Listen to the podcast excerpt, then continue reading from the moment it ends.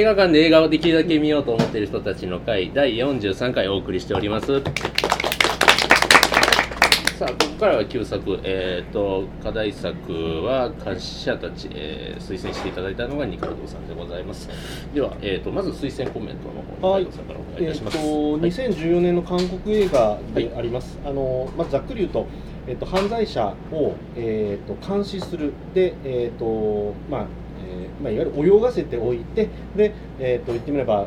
え犯罪者が集まったところを一網打尽にしたいとかそういうような時にその監視をするそういう刑事たちの物語といったところであります。でスタートは、えー、と若い、えー新人の警官、まあ、監視班の、えー候補がやってくるところから始まり、まあえーと終わりはもちろん悪者をやっつけて終わりって、まあ、うん。基本的なところはそういう話なんですけど、あの今年に入ってからですね、えー、と私が勝手に、えーソルギョング特集をやっておりまして、あのね、えっと、思い起こせば1990何年だ？98年か9年かに首里を見た時にああもうこれで日本映画は完全に韓国に抜かれたと思ったんですけど、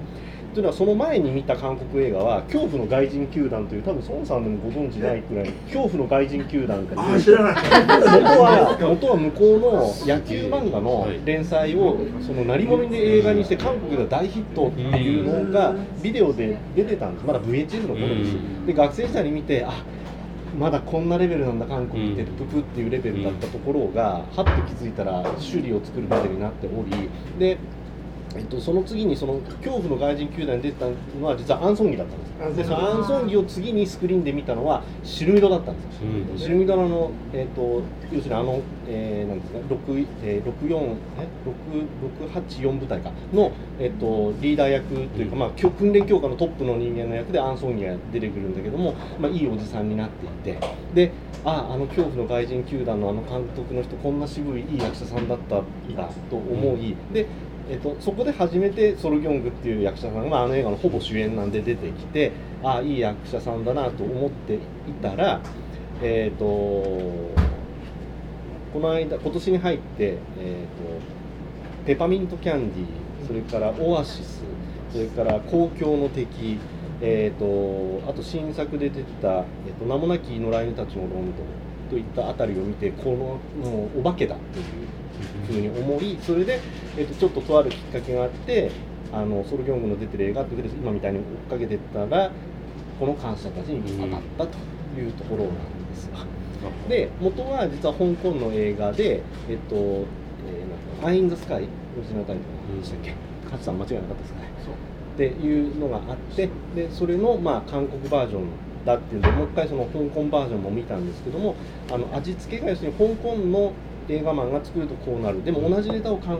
国の映画マンが作るとこうなるっていう感じ。で非常にあの、あのあここに力点を置くとこういう作品になるこっちに力点を置きたい監督が撮るとこうなるんだっていうのが非常に味わい深くって面白かった。それであとあの、えっと、ご覧になったことはお分かりだと思いますがラストであのちゃんとあの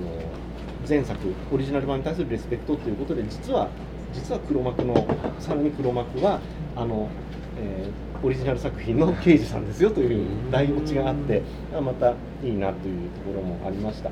あの分析的な話はまた途中であのあの語らせてもらいますけれども、まあ、とにかくそんなきっかけで見た作品だったんです。で今年の上半期で一番僕が見て印象的だったしあの即、えー、とレンタルで見たんですけどすぐ、えーと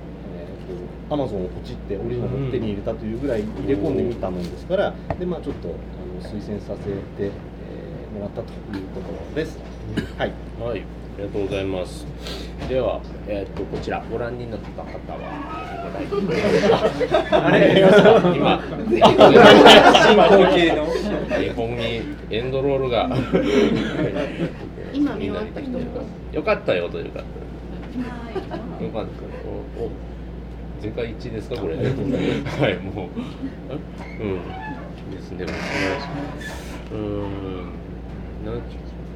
誰から行こうえっと、まあ、僕喋っていいですか、じゃあ。なんか、すごい、超かっこよかったですっていうところで。なんか、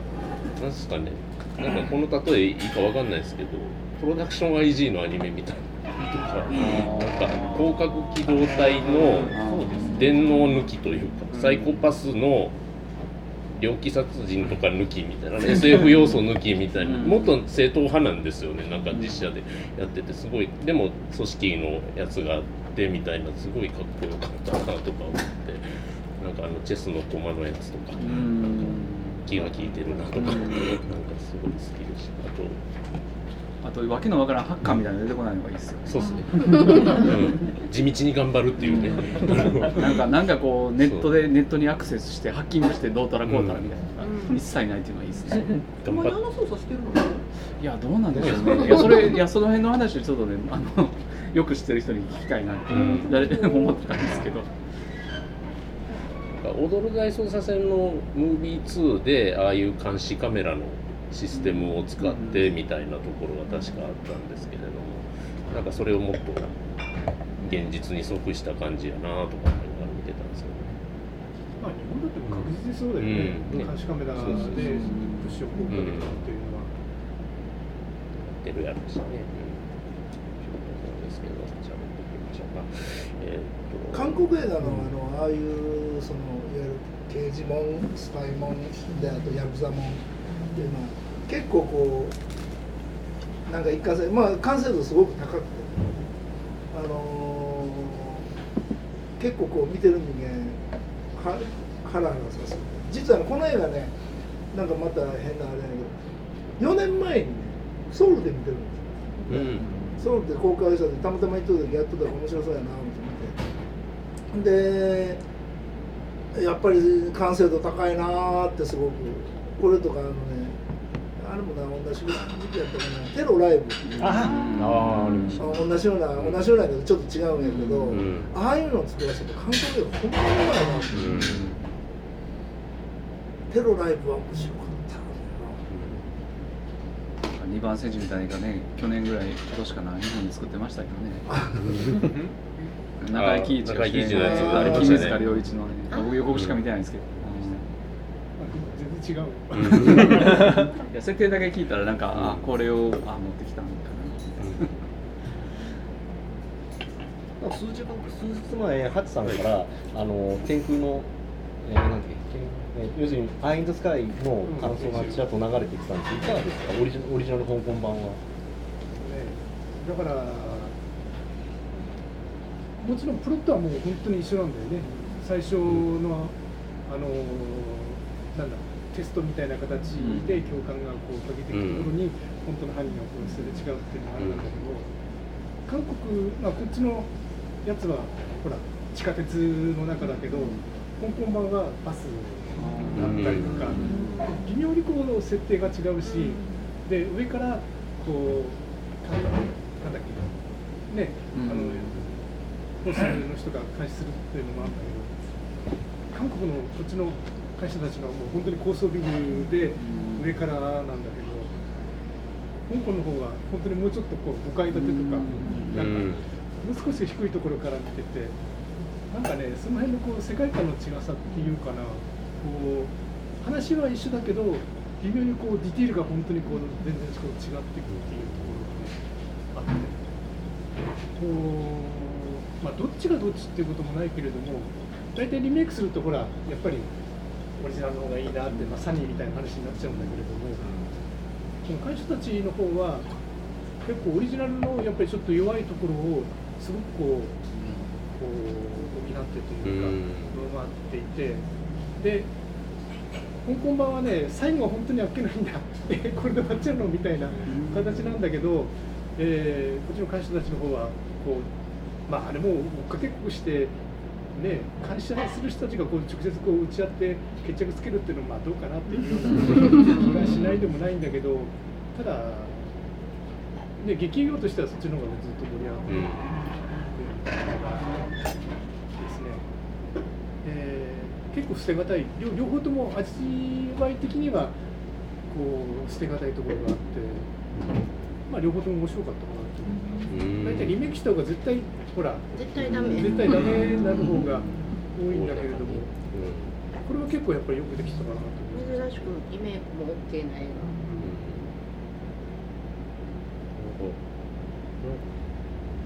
敵の方もキャラが立っててね。水飲みカバーってすげえなそっちそこそこあまずはそこ。まずはそこ。影じゃなくて。影の人。そうだね影の人すごいマッツ・ミケルソンっぽいな思いながら見てたんですけどあの007の時のションソンですね。ジョンソンが。私の頭の中中のの消しゴム出のてた人やね消しゴムのあこの人ジョンソンはがもうこんなになっちゃう初めての悪役いやあ違うのえーっと素敵すぎるあ悪役として初めてかな素敵すぎる今ちょっとウィキのキャスト順がなぜかチョンソンが先なんです麗な人ばっかりだよね。うん。女子の男子も可愛い。小豚可愛いね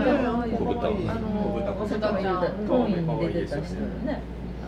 リスはリスはリス可愛いやん。リスはリスにお任せリスは 2PM のジュニアですからねアイドル血がこぼれるですから、リスはあのロッカーの中に入れられるとこ可愛かったですあうん、あの全員締めていく感じが最高私は孫さんが愛しばかれてるとこが面白い。愛されてる孫さんがしばかれてる。カメラ班の人なんでそこやしっかりしろみたいな感じで。あの南海キャンディーズみたいな人ですねそうですねだって孫って名前だったから。うん、そうそうそう役名がねしっかりしっかりしろみたいな。働けみたいな。可愛かったね。女子が男子も。あのちょっと分析的な話なんですけど、あの前にこちらであの「ターミネーターの」あの回があったんですけどその時に、あのあの映画だと実は15分おきぐらいにそのイベントが起きるっていう話を僕させてもらったんですけど実はあれあのパクリであの何のパクリかっていうと私の大学の後輩で今プロの照明マンやってる宮永君っていうのがいるん。ですこれあのえっと、去年の日本映画で「風の中の女」あ風に濡れた女」っていう映画のさ、えっと、監照明監督やってる男なんですけどこいつが大学の卒論で書いたそのものに、えっと、ロボコップを彼は題材に選んだんです、で、えっと、その中の一つネタの一つに、えっと、ロボコップがあの Introducing you Robocop って言ってロボコップが立ち上がって歩いていってモニターにちらっと姿があそこでちょうど30分なんですよあの映画。でそのエンターテインメント映画っていうのは大体20 25分から35分ぐらいの間に全ての設定とキャラクターの顔出しをしておかないと収まらないんですよ普通。でまあ大体それは120分前後の映画の話なんだけどもこの映画100 100何分だ？20 100 110何分か、ちょうど120分ぐらいに120ちょう,、うん。まあ、ちょうど前後ぐらいですね、でねこの映画の30分の時点って何があったかというとですね,、えーっとねコードネームは小豚ああそこなんですよ、はい。で思い出してください。そこまでに女上司出てきたんですよね、うん。それからあの、えっと、毒蛇モグラなんとか、うん。リスはまた遅刻かでしょ、ん。で分析班の孫とかつやってて、うん。であと敵方もあの靴磨きのおっさんのところにチョンソンを訪ねていくところがあるから、全員出てきてるんです、うん。3人全部出てきたそれで、コードネームは小豚今から新しい仕事だって言ってチョンソンを探し始めるっていう、まあチョンソンじゃないんだけど要するにいずれチョンソンにたどり着くカバーを探し始める、あそこで30分 でこの映画120分だから実は30分シークエンスでそれぞれね60分90分に何があったかというとですね、60分は、えっと、小豚が初めて現場投入されて小豚戻りましたってあそこで60あ分。ー。つまり新人が登場して仕事に入るところで30分。うん。一仕事やったところで60分。で90分に何があるかっていうとですねリスが死ぬんですよ。うん。正しく言うと88分で死んでるんですけど、あのリスが死ぬ。だからあそこまでがまあえっ、と,、えー、と起承転うん。でケツに向かって走り始めるところなんですよ、というのはその3分後にあの女上司が要するに全責任は私が取るって言って上着を脱ぐんですよね、うん。あのところまで34分経ってるん あそこからダーッともう、うん。そでそこからはもう映画的な嘘でその最初にそのえっ、と小豚をそのはやぶさが叱るんですね。俺たちは見るだけだって言って叱るくせに最後はてポンってってそこはそこはだからその最後の30分だけは嘘でダーッと流してしまって、はいエンドっていうふうに切れ味よくしてしまってるだからこの映画ってそういうふうに見ていくとあの実に起承転結で30分ずつものすごく綺麗にできてるんですよ。うん。すごい。なストップウォッチみたいなあのね僕もう4回目ぐらいなんで 下に画面表示で今何分だっていうのを見ながらずっと見てたんですけど、うん、だからちょっとそうやってたまにねあの あのこここまでで登場人物で揃ったなっていう時にちらっと時計見ていただくとあのエンターテインメント系の映画のもうよくできてた大抵30分ぐらいですからうん。よかったらちょっと参考にしてみてください。あ面白い。だし元ネタはあの僕のネタじゃありません。うん。監督を意識してやってるってこと？どうしてもそうなっちゃうっていう話があります。うん。あのシュドフィールドの脚本の本があるんですよ。えっとあなたがシナリオを書くためにしなければならないことっていうのがあって、えっと彼の話によると、えっと大体90分から110分の映画の場合には、えっと、ターニングポイントのが2箇所普通は脚本が用意してあるっていう話をするんだけどもそれを受けた山田洋次さんの話でどうしてもそうなっちゃう。綺麗に作ろうと思うとどうしてもそうなっちゃうんだ黄金比みたいなのがある。多分そういうことだと思います、で映画学校でそれは必ず教えますよね今は。あそうなんですかね。じゃないですかねその脚本だからあのいやごめんなさいその本かどうかわかんないですけど、はいそのまあねあの評論家の町山智之とかがあの人はアメリカで映画の学校行ってますけどもうアメリカの映画学校行ったら必ず脚本はこうやっていうのがまず基本としてそれは絶対教えられるんやみたいなちょっと何のどういう本か教科書か忘れましたけどっていうのがあってそれは必ず多く教えられるというしおそらく韓国も大体大抵の韓国の映画人っていうのはそういう映画の専門教育を受けてるはずなんで今は。きっとそういうのは教わってるんちゃうかなと思うんですよね。教えてあと撮影所のレベルで言っても多分口伝みたいなの絶対伝わってるんちゃいます、まあまあ今はね撮影所とかないですけどねそういう意味ではなんか変なツッコミどころがないもんね。うん。まあ確かに。可愛くないね。映画学部ってあるかいやだからもうだって映画のね大学のそういうなんか、ねあの最初のカーアクションのトラックがこう塞いで、うん。そこにガンと2台ぐらいパトカーが詰まってでさらにその上に乗り上げてガシャンみたいなトラッおクトレーラーみたいなあのカーアクションというかもうあれとかあなんか久々にいいもん見たって思って最近見ひんなこういうのって思って。あれがちょうど15分なんですああ、そこも山場がなるほど。まず最初のはい。絵面的な山場として。犯罪が成功するまでが15分なんですよね、うん。実は、炎上はしなかったうんあ炎上しなかったです。ね爆発炎上はあの最初の最初にドカーンがあって、うん。あのカバのシーンもすごく巧妙で、あのえっと結局「アイ・ン・ザ・スカイ」を意識させるためにはそのチョンソンの存在も描かなければいけないんだけども、えっと、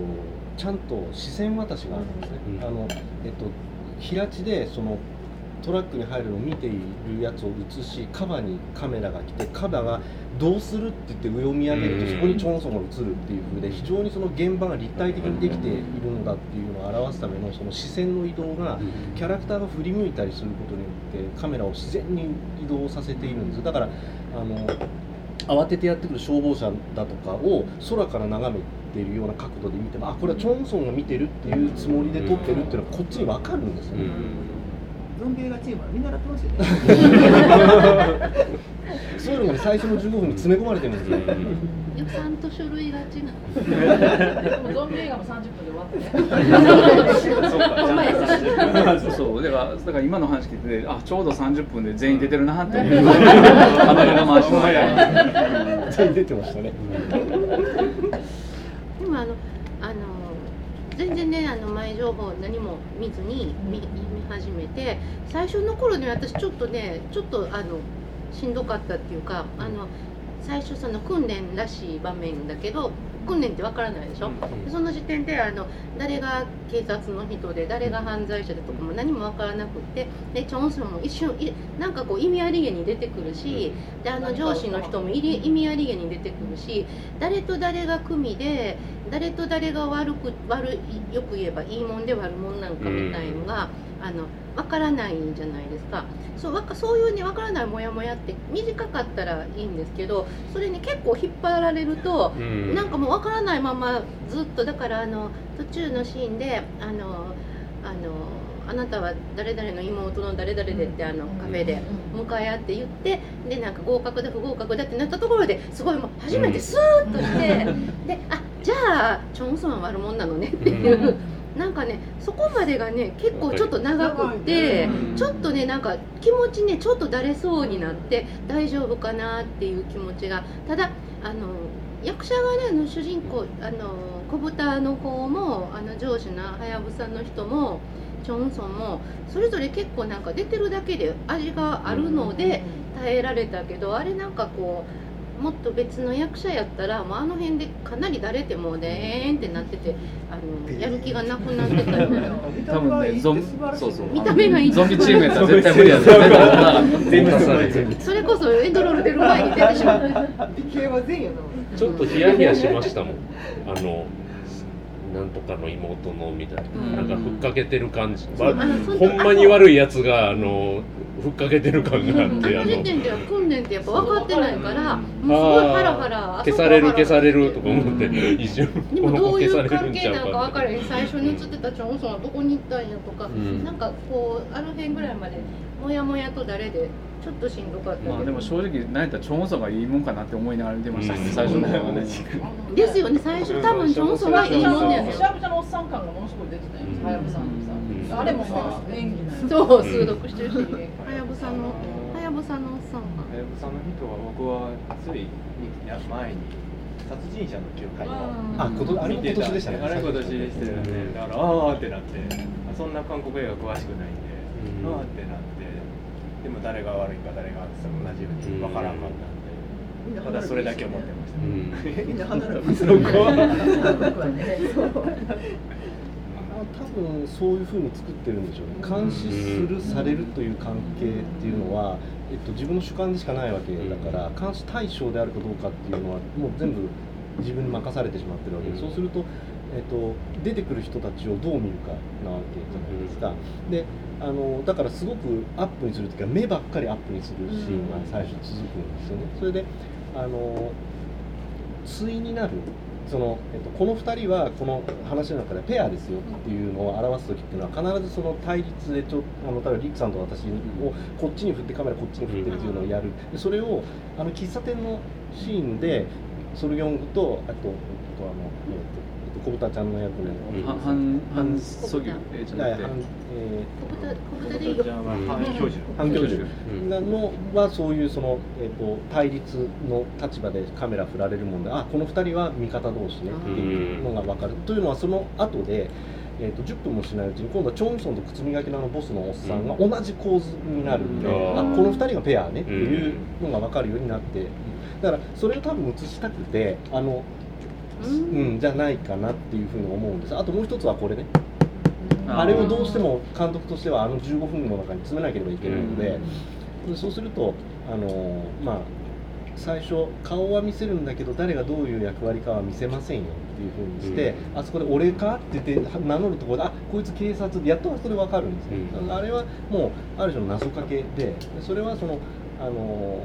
ちゃんとこの人たちはペアっていうのを見せるという意味があるのともう一つはそこまでは監視というのは主観の持ち方でしかないというところをその私たちに分からせるためっていうことだと思う。ただ役者さんの力量がないと確かに見れない。わけですねうん。確かにおっしゃる通りです美しさとねかわいそう美しさもできるやん。オリジナルだとそこはないん。だよね。そあの普通普通面のボスとこう対面するっていう場面はない。え靴磨きじゃないですかオリジナルはないない。オリジナルなんかは何なんですか違うもうちょっとオフィスあのなんだっけな。別のもうちょっと離れたような関係ででボスはどっか収監されていて女の人がお金をこうやってるああメッセンジャー的ああいうなんかまた独特なところはやっぱり韓あのトントントンのオリジナルはあるんですか？あなかったですね。なかった、うん。国いやあのもうちょっとその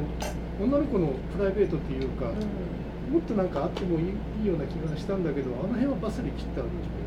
え香港版にはあるんですか？まあこれはないん。ですか、あくまでも本当にこうし仕事っていうかその職場だけで、もうちょっとねどんな背景があったのかさ。私流れ見してたから分かってないだけかもしれないんですけど影の人が結局一体何者やったのかは。えすごい頭のいい犯罪者ってだけ。まあプロですわね、でも影の人もなんかこういろんな暗い悲しい背景がありそうなのは思わせぶりにチロッチロッと書いてるか。らあれはなんかこうあのあの人を主人公にしたもう一つのストーリーとかが映画を作る前提でこの思わせぶり感なんとか。だってなんかまああのすごい非道にねあのクールに簡単に人をボンボン殺して何とも思わないような人ではあるけどなんかまあ縛り組織に縛り付けられてて抜けられない。であの多分親もなく育てられた犯罪者に育てられたっていうなんかすごいよくあるよくあるけどまあそういうこうなんか孤独な孤独な犯罪者の典型みたいなをそうパラパラパラパラ出しててなこの人の悲しさみたいにでまたいい男でいい役者やから なんかもうそれはそんなねその孤独な影のあるクールで賢い犯罪者をあんなイケメンがやってたら それはそれでなんかもうそれチラッとしか見せないで終わったらそれはあかんやろうと。あれが最後の仕事その前の仕事が最後になってたら何してたんかなって思ってね。南国とか言ってたんかな皆さん安心してください日本で連絡したらたっぷり見せてくれますよそんな話もう嫌っちゅうぐらい見せてくれます南国とか言ってくれるの結構嘘のその話を見たいなんかその想像力をうまくかき立ててくれてる気がしたの、言わないって。そう。だけどそのなんていうかその行動とかそういうその先ほど三上さんおっしゃったみたいにそういう目線とかもうそれぞれの細かいところからなんかその人たちのバックにあるものがボンと見えてくる気がしてだからそういう意味ではすごい上手だなと思って、うん、あの薄っぺらいこういうストーリーって作ろうと思ったらいくらでも作れるんだけれどもやっぱりねリリアンさん言われたみたいにやっぱり役者が勝負やったなと思って。だから最初の方は私ねあの一気に見てないの。最初ちょっとなんかあー休み休み。うんなんかえーっと昔日本であった「アイリス」ってドラマイ・ビョンホンが出ててワウワウの6夜連続ドラマ。なんか民放でもちょっとやってて、うん。なんかあの系統かと思って見てたんだけど後半あたりからだんだんだんだん面白くなってきて、やっぱり最後の30分はもう話せないっていう感じになったからでそれとやっぱりその人間的なそのそれぞれの深みみたいなものがバックのものがこう見えてくるところがこう見え隠れするところがちょっとこう面白かったなと思って。殺人者に育つまでのね一遍って感じやね。そう。ねこううん。さそ 閉じ込められてさうなんかもう。頸動脈をさ切る練習とか。そうだからなんかそのさもう想像できるからあの靴靴磨きのおっちゃんがどんなふうに仕込んだんやとか。それで映画が一本できるよ。ねあのおっちゃんも。そのファイトかっていうのかそんな感じあはいあーそうそうそうそうああいうタイのあの若い男の子と小豚ちゃんがなんかすごい似てんねん。なんかそうそう私ね小豚ちゃん最初男の子やと思う男の子と思った美少年かなそう美少年可愛い美少年となんかその韓国の美少年と美少女みたいな、その感じがすごい良かった、だからそのチョン・ウソンがその冷酷な殺人者になるまでのまたなんかいろいろ心の活動とか なんか初恋とか親と信じた人からのとか 親には絶対捨てられてるのにそれで言うとあこっちかもしれない。の班長の過去とかも本当に面白そうで班長は面白そう。班長ちは。らっとありますけどね。ちらっ小豚と言ってるけはもうちょっと後で。小豚あの若さであんな強いんやからね班長とさらにボスの感じとかありますよ多分。この後班長とできるってもないかな女上司とできてるんでしょできてないでしょできてそうでできてないあったけど違う班班長と上司は、まあ、若干ねあの無理やりやけど後藤隊長の南雲ああそうそうそう完全で大体あの地下鉄のホームっていうか地下鉄のさらにその下にホームがありましたっていう。のがそうですごいパトレイバーパトレイバーパトレイバー2です。ね すごいまあそういうことばっかり言ってた脚本だから IG っぽいんですよ IG っぽいんですよそこね確かに。そういう意味多分脚本書くときに当然そのこのキャラクターは、えっと、おそらくこういうような出自でこういうような人生を歩んできたっていうのは必ず書く設定するんだけれどもそれを出さないのは当然としてもうん。それが多分すごく緻密にできているのとそれをちゃんと演技できているっていうことなんだと思うんです。あのそういうことで言うとあの、えっと、上役のあの女性の上司とはやぶさの関係っていうのが、えっと、ちらっと、えっと、セリフで出てくるんですよね、うん。あのあれをマスコミに垂れ込んだやつがいたみたいなことで、うん。多分あのはやぶさが自分のあのなんていうか出世を犠牲にするかうん何かを犠牲にしてあの女性上司を救ったんでしょうね、うん。でおそらくはおそらくは一時期男と女の関係になったどうしてかというと建物に入るときにスッと彼女の肩を抱くシーンがあるそれにあのそのノックっていうあの女性上司は何も言わずにっていうところがあるので、おそらくそういう関係なんだろうっていうのを匂わせるところがあるので、まあ、多分あそこだけはさすがに見せないとうまく回らない感じがしてしたんじゃあのあの肩を抱くところというかは私はあれ入れたんだろうなはと思ったんできてないとできてあそうですかまあそれはね読み方次第だと思う。いや、それはだからなかったこと、なかったこと、うっかりなんかしてなかったことで、なんか親友の奥さん、元妻やったとか、なんかそんなんで絶対、あのもう、ものすごくお互い好きな時期があってんけど、最後までは行かずに、あそこそこまで盛り上がりますか？最後最後ってどこ最後ってどこ？創作がはかどるな。あの班長とあのチョン・ウンソンのスピンアウトをそれぞれ1分見ずたいですねつ作ってくれればすっきりする。よくできてますジョンソンは絶対ゲイだよね。あ絶対ゲイやそうやな私この人には絶対もう目も見てもらわれへん自信。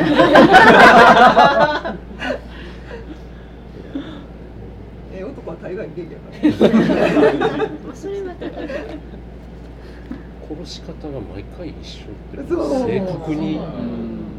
100%間違わない殺し方なのか。逆にまあね班長は仕込めたっていうそれゆえに絶対こいつ来よると。でも万年筆って結構こう出して蓋開けるのって時間かかるからなんかもっと簡単なもので殺したらいいのと 殺すつもりで言ってるのに万年筆わざわざ万年筆用意してたんかな蓋取って。最初のやつね。まあジョン・ウィックはね鉛筆一本で5人殺してますから、そこ出した。でもほら鉛筆はさ鉛筆鉛筆キャップとかしてないやんちょそうですね。可愛い鉛筆キャップとかしてたらちょっとおかしい。やっぱねプロはペンでやります。よね。ね。プロがジェイソン・ボーンもやっとるうん。であのあの小豚と班長はやっぱりあの、絶対男と女にならないのがいいんじゃないですかやっぱり。もう班長はなんかもう可愛いなみたいな顔では見てるけど、やっぱそれはこう男としての視線はないっていうところがいいところやと思う。最初小豚は全然笑わない子やったけどだんだんそういうふうにちょっと笑ったり、うん。ちょっとこう面白いこと言ったりするとこが可愛いよね、可愛い。うん。小豚はもうちょっとしたら監視してる対象好きになるんですそれは辛い。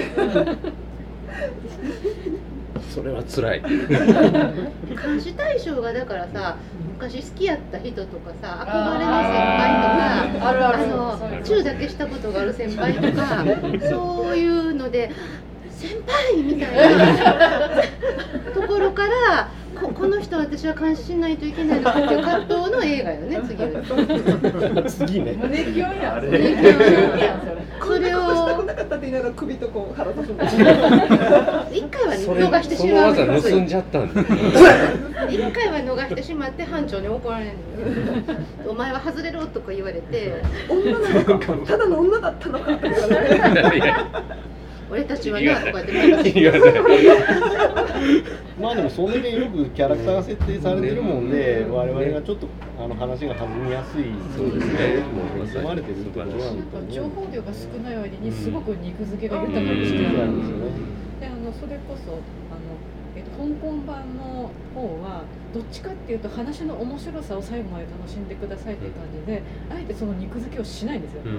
あの主演の女の子もそんなに可愛くないしあんまりキャラ立ってないし、あのあえて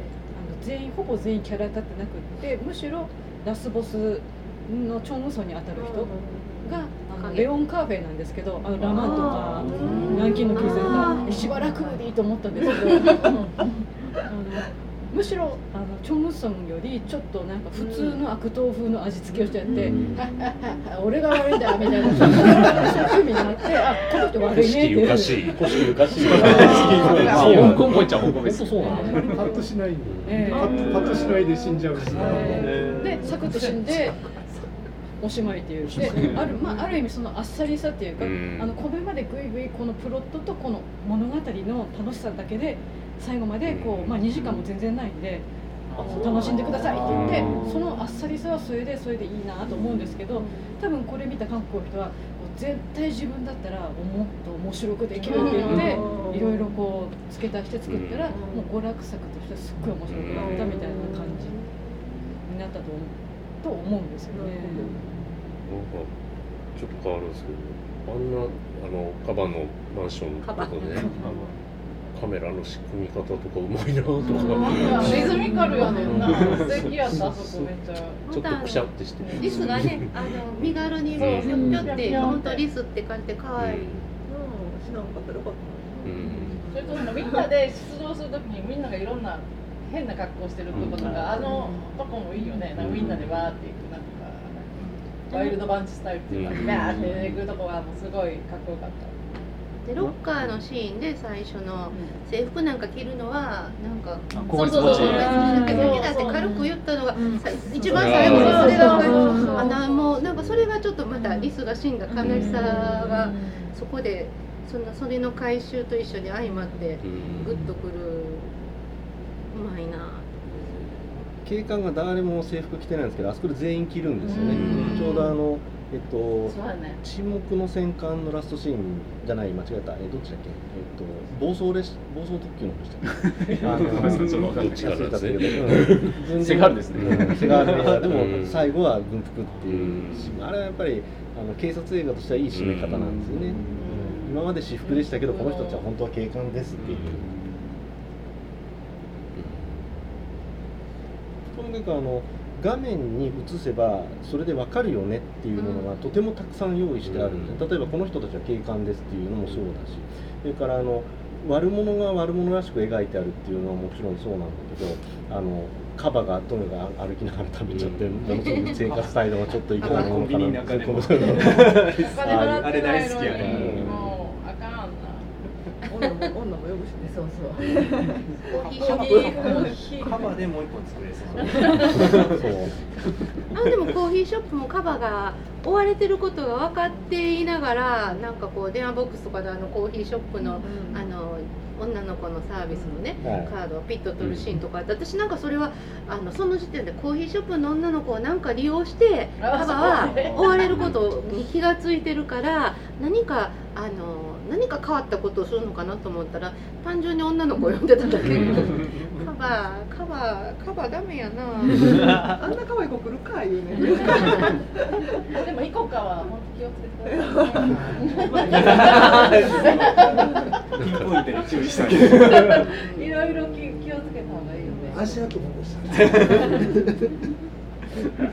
あの彼女がうまくごまかせたということの伏線にしてあるんですね。あ一回目の時にねそのうん。喫茶店でダメやったのがらそこからうん。あのその後もう一回やったよねそのチョンソンに。うん。あのうん。俺をあの2回でその最初の失敗から彼女がこう成長してきてるっていうのを表してるのもうまい。まあ、あの2回、えー、と彼女がその身元がバレそうになったのををごまかせたのは実は彼女の知らないところでちょっとそういうアシストがあったっていう。だからそのそれの小道具としてコーヒー配達の女の子っていうのが必要だったんだよ、それでああいう風な演出になってると思うんですけどね。であの辺はちょっと班長のフォローもいいですよ。鍵探すふりしろあのすぐうん。ちょっとちょっとおやおやってなったところに一旦一旦自然な動き入れろっていう、よかったなそれも結局見れば分かるものがなんばっかりなんですよね。全然セリフで説明しない、一番それであのこの映画の成功のもとの一つはさっき言ったあのトントン。あれはその思い出そうとしているっていうのは映像にならないんですうん、うん。ただじーっとこう考え込んでる人の顔を映したって何も伝わらないんだけど後で音を音の立つ動作をすることによってすごく映画的になるでトントントントンってあのペースが速くなってギブアップかみたいなことを言うとバーッと喋り出すわけですよ、うん。ちょうどそのなんていうか録音してあったその棚を探してたんだけどここでスイッチ入れると、そこのスイあの他の記憶が全部作動し始めたのでバーッと喋り出すっていうあそこのところなんかはその人が何かを思い出そうとしている様子ってきっとかシナリオには書いてあるのを映像にしようとした時のとってもよくできた工夫だと思って見てます。しかも能力あんのかな？しかもほらあの女の子が指がね細くて白くてちっちゃくて可愛いでしょ。だからこう映像的に見ててあれがこう毛の生えたおっさんの指。だったら全然それも大事だ見たくないのよね。それも大事さんさですよなんかあの白くて細い指ビでこうトントントンってたらあの班長はうるさいとか言うけど見てる方は全然うるさくなくってかかわい。いなんか一生懸命思い出してる。なんかこう緊張が高まってるとか全然こうあの絵として嫌じゃないっていうのもある。それって結局美しさはそうよ。みたいな話そうよそうやねそれは美しいものを見たいなモンスターって漫画であのあキーボードみたいに指を空中で動かすんで記憶するみたいな人が出てきました。ー。なんかあったあった。うん。でもあんだけ本当にあの今直美があんな能力普通にあるんやろかってあれだけもしも何でも記憶ができて自分のあの多分無意識下にも記憶がしてあって思い出そうと思ったら思い出せるぐらいの能力があったら警察官にならなくて多も、分ねそこを膨らますとスペックとかになるんですよ多分。これこれ何やったっけって思い出したのが浦沢直樹のモンスター。そうそうそう。でしたいやそれは全然聞いてなかった。思い出してめっちゃ思い出した。今聞こえてなかったですってあらゆる試験は普通に最高点でパスできるやろうし。お前ね参考書一回見たらね一回見なくてもバーッとめくってったらそれで思い出せる。うるさいうるさい。でもあそこで成績を見るシーンがあるんで全部 A プラスのやつ。でだからあそこで、えー、と襲われてる人助けようとした時のあの大立ち回りをやって、それは勝つよねって言って説得力があるんであそこで成績を見るシーンがなかったら、彼女の能力は記憶だけかもしれないっていう、こっちは思っちゃうんでそれもやっぱりあの見せれば分かるよねっていうのの一つがあそこにかましてあるんですよにちょっと意地悪言ってねギリギリとか言って。うん。ね。彼女はさお酒とか飲まないんかな。私だって飲んだらさ結構もう会ってた人のことも忘れてた。だからいやああいう人は飲まないのかな普通酒飲む人でもそんなに全部忘れる人は そんなに多数派ではないと思う。だから少数派やねんってそれは。だからああいう仕事したらそういう脳細胞をねどんどん減らしていくようなことはしない殺していくようなことはしないですよでも減ったら減ったでいいこともあるよいや僕どんどん減らしていってるあかんことの方が多い。であとねあのー影のね仕事ですけど、あの例えばオーシャンズ8やったらあの一つの仕事で5年間刑務所で考えたとか、であの 準備をしてみんなで準備をしてって考えてあれかみたいなあれやるけどでやるでしょ。で今一回あれで最後かもわかんないしもしかしたらあの根っから犯罪が好きだったらまたやるかもわからへんけどまあやるのに多分半年とか1年とか準備するわけじゃないですか。であの影のやったあの犯罪にしても銀行大手銀行みたいのを襲ってデータを取るとか何か重要なものを取るとか言ったらオーシャンズ8でやったほどじゃないかもわかんないけどまあ年に1回もやったら十分ぐらいの大仕事やと思うのになんか12週間のうちにもうついちゃってて。でなんかみんながあのリスとかがまだ一人前にこう成長過程入り口成長過程とかでうろうろしてる間にもう3つ目やるみたいな仕事の注文早すぎっていうのができる男は早いんやって。なんかできる男は早いんだ。そういうやいやていうかあの使ってる方のブラックさが際立ってますよ。使い発注潰すって元がですよ完全になんか一つ仕事やったら本当になんかもう12週間で次の仕事ってなんか頭切り替える暇もないしお金もらっても使う暇もないし普通もうちょっと開くやろうとか思いながらそこにまた何かあるはずで描かれてないだからこそ監視対象にされてるとも言えますよね、そうだから年に1回やったら捕まらなかったような気がするんですよ、あれぐらいできれば、まあでも映画的に言うと爆発ないとちょっとあれですけどでもでもあの最初のやつだけあれだけ派手すぎますよねやっぱりね。一番ね最初あれやったらやっぱり半年は置かないとなんか。ギリギリだしねあの車の逃走路作るとかってあんなんやって。かなり危機一髪じゃない。うんついダークナイトの最初を思い出したりとかはした確かにね確かに、あのお面の感じとはいはい。あの目いいね。あの目うんあれは多分ほんまにカメラに映りにくいようなことでしょうね。半あ透明。とあのすごい日光じゃあ何？日の出ピカーンとあれでなんか見えないっていうのはあれなん。でもあれすごい不確定要素高いやつやな。天気が天気ピーカンやったらいいそうやね。曇ってた。天気は雲出たらどうなんだよ。そうやな雨の日あかんしいろいろ考えましたけど。あそうか 確かに。すごいって私なんか感じあいやいやでもそれはえそれはやっぱり映画映画のマジマジックでもまあ1週間単位で発注受けてるからもう1週間天気は把握してる週間予報週間天気が結構の週は今やった。来たら1週間後にはやってるみたいな感じ衛星も持ってるかもしれない まあ晴れ男なんかもしれんから。あれ男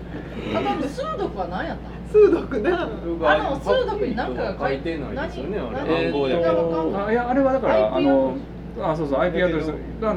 あれは IP アなんかあの数字がそのその襲撃先の座標やとか、うん。なんか指示になってるっていう。どうやって表してるかは描いてない。ですね。あれね。なんか。なんかあれやと単純に次の標的ここ出してさあ集合みたいなぐらいのの情報しかないはずやねんけど。日本語は途中で日本語できてたあー日本語。みんなあるものだみたいな日本語。えっ、まあと私最初の仕事の後の。私たちはみんな泥棒ですって言ってました、うんこれ何やったの前のやあれは要はだから多分その貸主、うん。ああの借りてた貸し貸し金盗まれた貸人も悪いことしてや稼いだやつの元の債権やからあんまり大っぴらに言えない、まあ、日本の日本のヤクザなりあ政治家なりが絡んでるみたいなことを匂わしてるんかなとか思いましたけど、微妙に思わせぶりなものそうそうそう。怖いまあ、わその後特に日本とか何も出てこないわみたいな。悪いは犯罪者じゃない権力者たちの方だみたいな日本人が悪かったみたいななんか日本人の悪事に加担してるみたいなこと言いたかったんです。うね、わかんないけん、ど。なんかそういうマネーロンダリングかなんかそういうこととか、なんか着服した金がなんかそういうやつ？みたいな。こう悪いのはチョンソンとかその実行犯というか犯罪者じゃなくて本当に悪いやつはどっかでぬくぬくしてるみたいなことを言うことでそのチョンソンにちょっとなんか影のあるあの犯罪者っていうか影のある悲しさみたいのを足したかったのかな。なんていうかもう仕事っていう。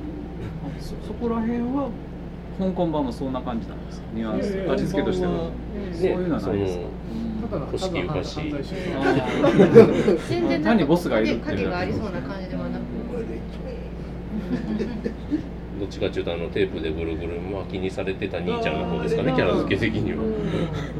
あれちょっとしびれたね。銀行じゃなくてね宝石店を襲うってああもうちょっと。そうなんですね。小規模という。かぐるぐる巻きに最初のやつでされた兄ちゃんもあんな目にあったのに次の時か次の次の時になんかままだぐずぐず言ってたよねまたなんか。えあの人死んだん死んだんじゃんあいやいやでできますよ。あのそれで三三回目の事件の時もちゃんとだってほら間違って最後死ぬ前にテあープ切ってたよ。ほんでその3回目の事件でなんかみんな集まってる時になんかあんな目にあったのにまだ懲りずにうん。なんかねブツブツ文句をえ言ーってて。秘密会議みたいなそうそうそう。あの人お酒飲んでるんだよ。なんかあんな目に死死にかけたのにまだまだ逆らうかこの人とかまあとんずらしても消されるしっていうところはあるんかな。そこぐらいは頭が働いたというか。バカやな。うん。だからあの人だけ教えてもらえてないんですそうよ全部を。あの、うん危ない。そうそうバカで危ないから。話の概要だけ。やるえことだけお前知ってるんかやっぱり。俺だけまた。そうそうそう。俺だけ知らないのかよみたいなシーン。ねバカに全部教えたら計画はね。捕まったら平気で吐くしね多分。バカバカすぐ殺せるからいいやろと思って殺さへんかったんだけど。でもでもバカじゃなくてバレたのはあのカバからやから。バカよりカバの方がダメなるほどなるほどか。カバは別動態やからバカがバカがバレなかった。バカでもね えバカがあんまり影響しない、う んそれゆえ泳がされあそこであの100全部で120通りだって言って最後は人海戦術っていう、うん。あのアナログさ加減もあの変なハックが出てこなくてよあー。かったっていうそうですね。そうなんですよ。いいですね。ある程度デジタルで追い詰めれるんだけどっていう、うん。でしかもその情報もゴミ箱分析するっていうのもものすごくうん。その辺の地に足のついた感みたいなのもいろんなところでやっぱりあのこういい印象が残るんですよね。だって全部ビデオカメラで済ませれば良さそうなところもあるのに、わざわざ人間が追っかけて見るっていうしかも顔を上げさせる努力する。う、今ね今だったらだってもうカメラ自体に追尾する機能というのがあったりするし、うん。そうやね。フェイスブック開けたらこれはあの孫さんですどとかめっちゃねあれとかもさあなたですか？怖くない？それぐらい勝手にタグつける。のに勝手にタグ付けされてまあもう全然違う人間やのにあな。の まあ違う時もあるけど大体俺俺が一緒に乗った時はチョンソンさんが一緒に乗ってたしばくでいや。なんかねこういろいろスッと入ってくるがこうさらに入り込んでいくというかね、そういう。ほいであのリねリスじゃないわ。はい。小豚の子が最初男の美少年かなと思った女の子で女の子にな女の子って我がともう超可愛かったんやけど一番最後にあの最後のシーンでほら女の子にうん。ロングヘアではいひらひらでお化粧したそれにあんま可愛くなくて。なんかあのむっちゃ可愛い女の子の記号をまといまくってんねんけどかわこうやって歩いてたら振り振り向きもしないぐらいの全然可愛くいないわみたいやでもそこは早着替えの技術のアップですよ あのパーカー姿からちょっとロングコートぐらいやったんがあれぐらいも早着替えできるなんですあそうなのかな。猿之助みたいな 口紅まで一瞬で塗ってであのボスもなんかちらっと最後に出てきたもう一人のあの人もなんかいわくありげな今ねあよなんか英語喋ってたよね。サイモン・ヤムって書いてあってあ名前は知ってると思ってそれがオリジナルの、うん。その捜査の班長班そうなんですか？そうなんですよ、うんえーかいわゆるカメラなんちらっとカメラで出てるんや。英語英語喋ってるからこの人韓国の人ちゃうん。かなえーあ、うん、あれそうなんやね。うん。サービスの仕方もいいですよね、うんいいね。まあ真逆の役で出てるっていうところがまただってちょちょっと味のあるいい感じの役者さんやったもんね、うん。ナオミさん見落としていらっしゃる。最後最後やから。最後の最後記憶が一番最後のとこね。あのまああの人はもうジョニー・トーの常連の人で。うん。めちゃくちゃかっこいいかっこいいかっこいいその人が班長それはタイプが違いますね全然うんで顔を下向いやあの最後ほら打ち合いしてまあショーンソン死んじゃいますけどなんかこう結局こう下っ端同士でやり合ってあ終わってしまうのがこの話はって思ったら、まあ、あのサービスカットがあることによってあまたちょっと辿っていくねんなっていうふうになったのがそこそこも良かったですね。あれも回収されてるんですね。あの下っ端を使うのはしょうがないみたいなセリフが途中でそれ読むのが言うじゃないですか、うん。あのどっかの建物の中で待ち待ち合わせとかなんかうん。待ってる時に、うん。あの小カ豚にうん、言うんですよね、だけどあのチョンソンを殺してしまうので追っかけられなくなるのかなと思いきやっていうことなので、ちゃんとあのセリフも回収されてるまだまだ引っ張りませんっていう、ジうん。ョンソン死んだら他のメンバー多分上のことは何も知らんと思うおそらくあの靴屋の親父も追えませんしね、うん。でもちゃんとちゃんと引かれる要素は残しつつのあの行動だったっていうことうまいなうんあどうどうですか？ありました？いやわかんない。えいいねいいなって書いてあったやんな。レッドノーティス。気になったのがね私班長がさなんか高カロリー食を目の敵にしてるあれは何なんやろうなでもあのけしからんって日本語で言ってましたねけしからんって言ってましたよね。えマジけしからんって聞こえませんでした？いやなんか違うのかな。西からんって何やろ？韓国ないの？かななんて言ってたかな？スリとったじゃないわな。んかけしからんっぽく聞こえたんです日本語多いから。あそうそうなん韓ですよ。国まあなんか韓日本語にも韓国語多いあだからなんかこう同じ発音になってるやつが多いっていう。食べるもん全部串ついてましたねあれ食べてるやつ。焼き鳥もウインナ焼き鳥ーももウインナーでしょ？うまいね。あじゃないそうそれはね確か不思議であの例のフード理論が通用しない映画なんですよ。あねほんまや。あのね正義の味方は誰も食事しないんですよ。不思議な映画なんですけどその点は。小豚ちゃんぐらい。小豚ちゃん食べるシーンあったっけ？海もあ一応の一応そのは。あの最初の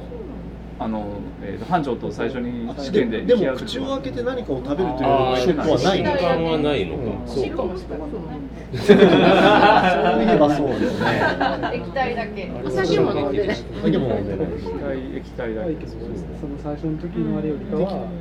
そうやね。食べ物出てこない映画やうんそうなんですのまあそれでもカバそうカバ以外芋芋をビャーンとなって芋がビャーンとなってでも食べ物粗末にしちゃうとねフード理論的には。確かに。でカバが食べてるとなんか美味しくなさそう。でも安くて食べ歩けそうなもんばっか食ってるんですよね。ね。コンビニ食ジャンあジャンゴのもうエレベーターでぐらいですかね食ってる時とかほんまにもういや。いやいやそうですそう。ですそうです。サイモンヤムがいでもさあれさ殺人者ってあの串でさバーンいくじゃんいけるよね絶対いざとなったらいざとなったたらこうシーってやってやって。だから串物を食べてるちょっと映画ジャンルがそれこそ香港になっちゃうんだなそれ紐に殺されたら嫌いややな食べた後でやだ食べた後の串追いつけましたシーシーやっとった後だったらついてるインターポールあややっとインターポール見つけたらしさんが見つけました確かに iPhone で見てるとねあのこういう画面上の文字はかなり見づらいです。よね